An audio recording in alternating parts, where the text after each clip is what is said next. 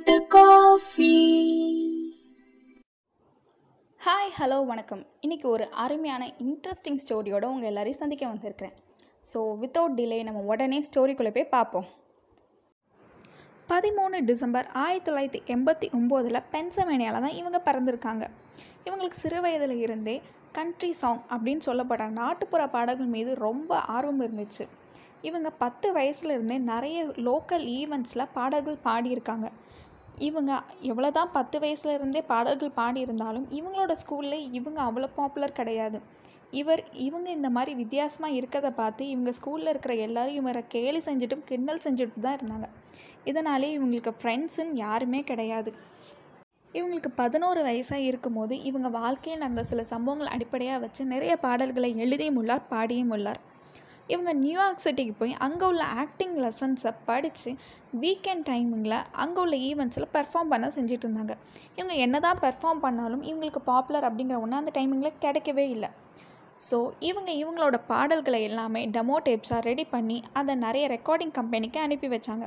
ஆனால் அங்கே இருக்கிறவங்க எல்லாருமே இதில் எதுவும் புதுமையாக இல்லையே அப்படின்னு சொல்லி ரிஜெக்ட் பண்ண தான் செஞ்சாங்க. அந்த டைமில் எல்லாருமே இந்த மாதிரி தான் பண்ணிக்கிட்டு இருந்தாங்க. அதனாலே இவங்கக்கிட்ட நிறைய புதுமையான விஷயங்களை எதிர்பார்க்கவும் செஞ்சாங்க. இவங்களுக்கு பன்னெண்டு வயசாக இருக்கும்போது இவங்க கிட்டார் கற்றுக்கிட்ட ஸ்டார்ட் பண்ணாங்க. இவங்களோட பாடலுக்கு சொந்தமாக இசையமைக்கவும் ஆரம்பித்தாங்க இவங்க இந்த மாதிரி சேஞ்சஸ்லாம் கொண்டு வந்துட்டு இருக்கும்போது இவங்களோட முயற்சிக்கு ஒரு நாள் பலன் கிடைக்குங்கிற மாதிரி பத்து கிராமி அவார்டை வின் பண்ணாங்க. அதே போல் ஆறு கின்னஸ் வேர்ல்ட் ரெக்கார்டையும் கிடைக்கவும் செஞ்சுது. இவங்களோட ஆல்பம்ஸ் தான் வேர்ல்ட்லே பெஸ்ட் செல்லிங் ஆல்பம்ஸாகவே இருந்துச்சு. இவங்களோட ஆல்பம் கிட்டத்தட்ட ஐம்பது மில்லியனை வித்து தீர்க்கவும் செஞ்சுது. இவங்க என்ன தான் ஃபேமஸாக இருந்தாலும் இவங்களுக்கு நெகட்டிவ் கமெண்ட்ஸ் என்னமோ வந்துக்கிட்டே தான் இருந்துச்சு. இவங்களுக்கு ஈட்டிங் டிசார்டர்னால இவங்களோட உடலமைப்பை பார்த்து பலரும் கேலி கிண்டல் செஞ்சுக்கிட்டே தான் இருந்தாங்க. இது எல்லாத்தையும் முறியடிக்கிறதுக்காக இவங்க நிறைய எக்ஸசைஸ் ஒர்க் அவுட்லாம் பண்ணி இவங்களோட உடலமைப்பையே மாற்ற செஞ்சாங்க. பிறகு எல்லாரும் இவங்களோட ப்ரைவேட் லைஃப்பையும் டேட்டிங் லைஃப் பற்றியும் பேச ஆரம்பிச்சிட்டாங்க. இவங்களுக்கு பெஸ்ட் ஃபீமேல் வீடியோ அவார்டு கிடைக்கிற டைமிங்கில் மற்ற சிங்கர்ஸ் எல்லாமே இதுக்கான தகுதியானவங்க இவங்க இல்லை அப்படின்னே சொல்ல ஆரம்பிச்சிட்டாங்க.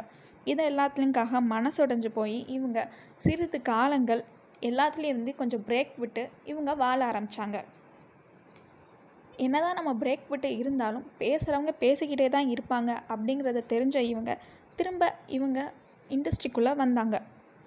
அப்போந்தான் மற்றவங்க என்ன பேசினா நமக்கு என்ன நம்ம நம்மளோட பெஸ்ட்டை கொடுத்துட்டு போயிட்டே இருக்கணும் அப்படின்னு இன்ன வரைக்கும் அவங்க அவங்களோட பெஸ்ட்டை கொடுத்துக்கிட்டே தான் இருந்தாங்க. இவ்வளோ நேரம் பார்த்துட்ருக்க இவங்களோட பேர் தாங்க டெய்லர் ஷிஃப்ட். நம்ம என்ன செஞ்சாலும் நம்மளை பற்றி பேசுகிறவங்க பேசிக்கிட்டே தான் இருப்பாங்க.